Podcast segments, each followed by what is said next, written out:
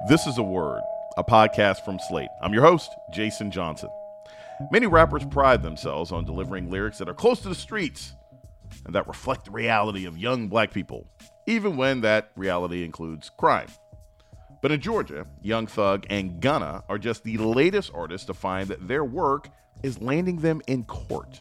You have individuals who are on this jury who don't necessarily understand hip-hop culture or may not even like hip-hop because they don't relate to the lyrics at all. How prosecutors are using rap lyrics in court, coming up on A Word with me, Jason Johnson. Stay with us. This episode is brought to you by Shopify. Do you have a point of sale system you can trust, or is it a real P O S? You need Shopify for retail. From accepting payments to managing inventory, Shopify P O S has everything you need to sell in person. Go to shopify.com slash system, all lowercase, to take your retail business to the next level today. That's shopify.com slash system. Welcome to A Word, a podcast about race and politics and everything else. I'm your host, Jason Johnson. For decades, many rappers have talked about real or imagined experiences with crime in their lyrics to tell the stories of their lives or the life of their communities. These songs can express a range of emotions, sometimes regret, but often boastful claims aimed at building a rapper's profile and reputation as an authentic voice of the streets.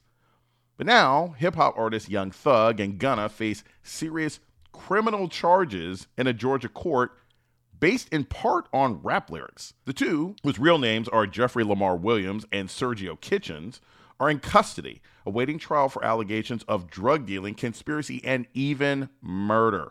And song lyrics are woven into the eighty-eight page indictment. Joining us to discuss it further is Stephanie Willis. She's an attorney, legal strategist, and a policy strategist for the A C L U of Louisiana. Stephanie Willis, welcome to A Word.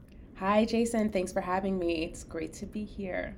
Some of the lyrics being used against Young Thug include, quote, "I killed a man in front of his mama," a reference to cooking white brick, and the statement that he was ready for war like Russia, right? There are no names, nothing specific. And in the instance of the last lyric, ready for war like Russia, there's like no crime being cited. So how are prosecutors trying to tie these words to actual charges if he's not given specific times, locations, or people? Prosecutors will usually use these lyrics for purposes of introducing evidence. And so they will use these lyrics to show intent and motive. And you're correct.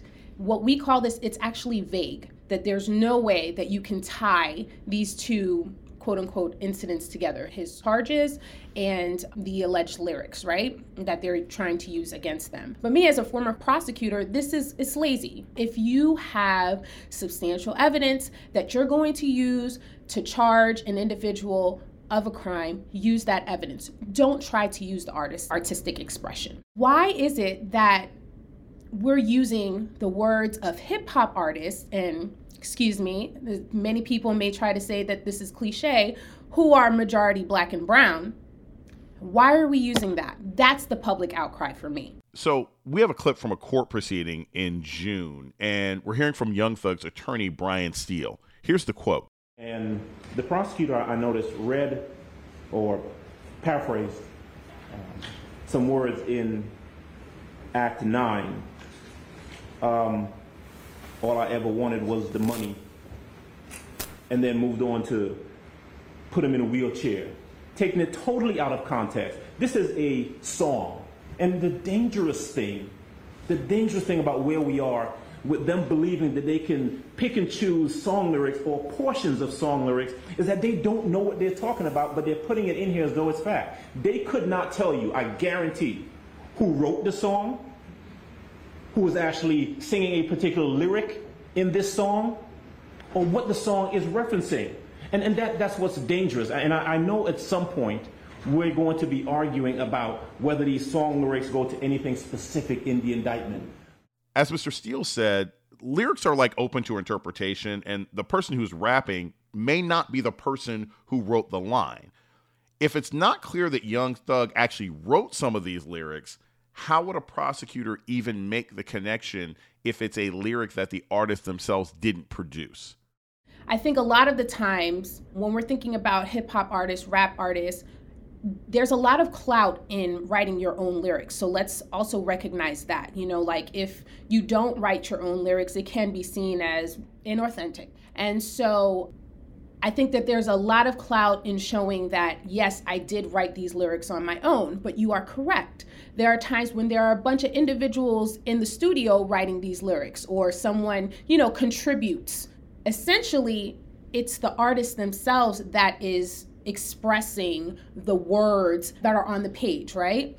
I think it's a great legal argument for the defense attorney to make that just because he's the one that's saying the words, that doesn't mean that he's the one that actually wrote it. And I think that this will give the judge a better opportunity to really kind of weigh the decision as to whether or not the lyrics should be used against the defendant.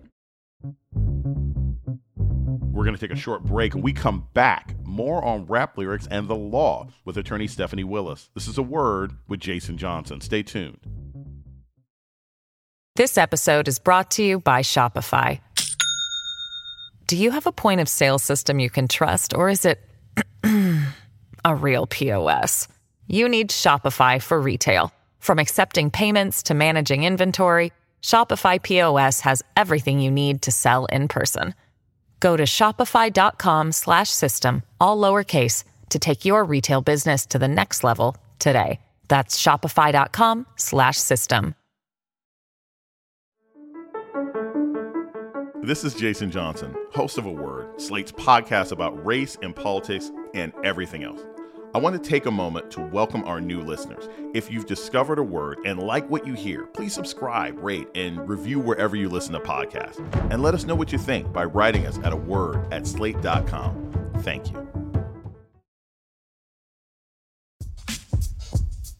You're listening to A Word with Jason Johnson. Today, we're talking about prosecuting rap artists for their lyrics with attorney Stephanie Willis. Why is it not enough to just assert freedom of speech? Like, let's say I did write the lyric. Why can't I just say it's my freedom of speech to write, produce, and present music about anything? You actually can. The problem with that is that courts can generally reject First Amendment when the prosecutors are able to persuade the judge that lyrics are tied to actions by the defendants and the witnesses. So that's where that becomes a problem. If we're going to talk about First Amendment, if we think about a case, Dawson versus Delaware, where the Supreme Court stated, you can't use an individual's group affiliation and use it against them. It's morally reprehensible. So in that case, the defendant was a part of the Aryan Brotherhood, right? And so they wanted to use the fact that he was associated with the Aryan Brotherhood for purposes of sentencing. And the court essentially said, no, you can't do that because it's not tied in with the case. It has to be tied into the charge that is um, being made by the state. What makes you decide I'm going to use rap lyrics against Young Thug and Gunna versus, nah, I'm just going to try and let the evidence stand onto this? Is it really just kind of a, a Hail Mary in order to bolster your case, or it really is, you know, no, I actually think this is going to help the jury understand this? As a former prosecutor, I'm looking at the fact that this individual is very well known, right? These lyrics are widespread. It's like, um, it's like golden nugget for me. It's easy. I have this individual saying in a song that he's killed an individual. That's easy. So I'm going to have the members of the jury listen to these lyrics, and they're going to be like, oh my gosh, why would an individual say something like this, right? Because they can't relate to it. Let's think of the makeup of the jury a lot of times in these cases. The case of Lil Boosie or Mac Phipps, both cases were here in Louisiana, where I am. And lyrics were used against both of them. Mac Phipps, unfortunately, was convicted of manslaughter and convicted for thirty years. His sentence was commuted by the governor. He only um, served twenty years. And Lil Boosie was found not guilty, right? But in both of those instances, their lyrics were used against them in trial. But the makeup of that jury is something that's very important. And then we also have to consider, at the time, in Louisiana, the verdict did not have to be unanimous. So that's something that's also really important. And so you have individuals who are on this jury who don't necessarily understand hip hop culture or may not even like hip hop because they don't they don't relate to the lyrics at all. And I think that that's something that's really important when we're considering why lyrics are used against Black and brown individuals and not white individuals. It's a sad tale, to be honest. So, Stephanie, one of the things that's that's interesting to me, and you you made a reference to this with the jury, is there's obviously a racial component to this, right? Like, you have white artists and entertainers who've said, uh, who've played characters, who've engaged in all sorts of things.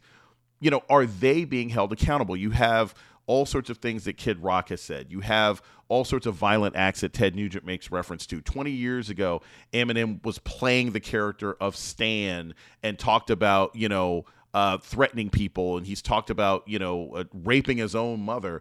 Are there instances of white entertainers having their art used against them when they have been accused of crimes or being brought in because of their lyrics, or does it mostly seem to be something that we hear being used against Black people? I am not aware of a lot of cases in which Uh, white artists' lyrics have been used against them. I know that Ozzy Osbourne's lyrics have been used in, in a trial to show that, you know, his persona has like a detrimental effect. But I know that there is a database that was created by Eric Nielsen, and the database has five hundred instances in which lyrics are used against Black and brown individuals, okay? So there aren't that many that we can even think of in which lyrics were used against individuals who are white. There is Johnny Cash's um, lyrics in which he says that he shot someone just to watch them die. This is country music, but when we're thinking about country music, it's just entertainment. It's not something that we would actually think that these artists would, would actually do this, right? So why isn't the same thought, the same belief, you know, applied to hip hop artists as well? Can this sort of thing be used in reverse? Let's say a prosecutor is like, hey, this person has committed a terrible crime. Could a defense attorney use someone's art in their defense? Absolutely. And I do believe that there are cases in which the individual's character has been used. Now, you, you want to be careful because once you introduce character evidence, it kind of opens up the door for a prosecutor, right? If the individual has like a good reputation in society, of course, yeah, why not use it? Let's use this character evidence to show, hey, this is not even who this individual is. Because if we're talking about a rap artist, right, a hip hop artist, they make these songs, they, they create these lyrics, and they don't even have the money that they're talking about. And so I think then, as a prosecutor, if the defense attorney would use something like that, as a prosecutor, I could come back to the jury and say, well, this is not even who this individual really is. We're going to take a short break. When we come back, more about rap lyrics and the law. This is A Word with Jason Johnson. Stay tuned.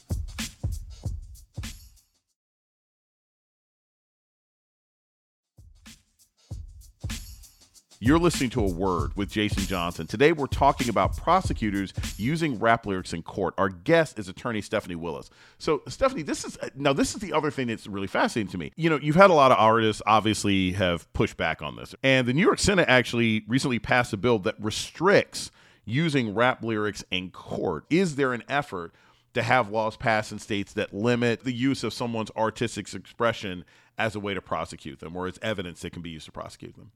I don't know of states that are actually trying to um, enact that into law, okay, other than New York at this time, which I think it's great. Under the Senate bill, I, I think that it's it doesn't outright ban prosecutors from using the lyrics um, or other forms of creative expression, but it would require them to prove that the words are literal rather than figurative or fictional when they're presenting it to a jury. I do know that there have been cases, so like there's case law, there's jurisprudence in which other states, I know particularly, of course, in California, where there's jurisprudence wherein, you know, prosecutors shouldn't be able to use lyrics against um, artists. There's also a case Particularly, the A C L U wrote an amicus brief in the case of State versus Skinner, and this actually helped overturn the conviction. So although there may not be laws that are actually enacted at this time, there is a lot of jurisprudence that's coming out of different states. If this does, you know, completely pass through the legislature in New York, I do think that there will be a great push for more states to do this locally. In this society where we're seeing these sort of moral panics, where we're seeing this sort of theocratic, I find this immoral, et cetera, et cetera, are we living in a time where artists and rappers in particular could be under attack? Do we have to fear sort of hip-hop McCarthyism uh, where conservatives across the country are going to try and use legislation and or the courts to shut down music and consequently shut down a large part of African-American culture? I do think that we are living in times that are scary. You have hip hop artists like fifty Cent, you have Killer Mike, who are making statements saying, yo, be careful what you say.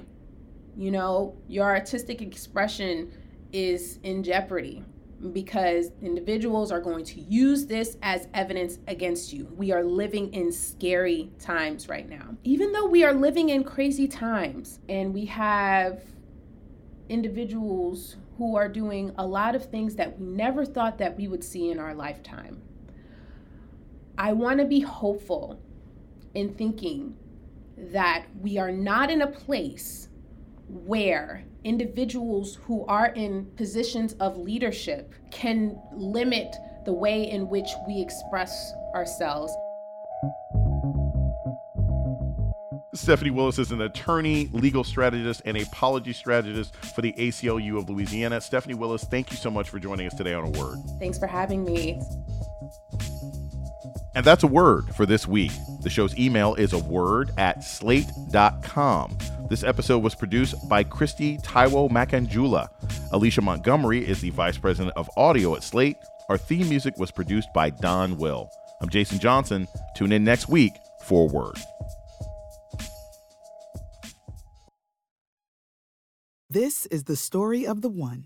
As head of maintenance at a concert hall, he knows the show must always go on. That's why he works behind the scenes, ensuring every light is working, the H V A C is humming, and his facility shines. With Grainger's supplies and solutions for every challenge he faces, plus twenty-four seven customer support, his venue never misses a beat.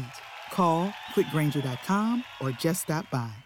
Grainger, for the ones who get it done.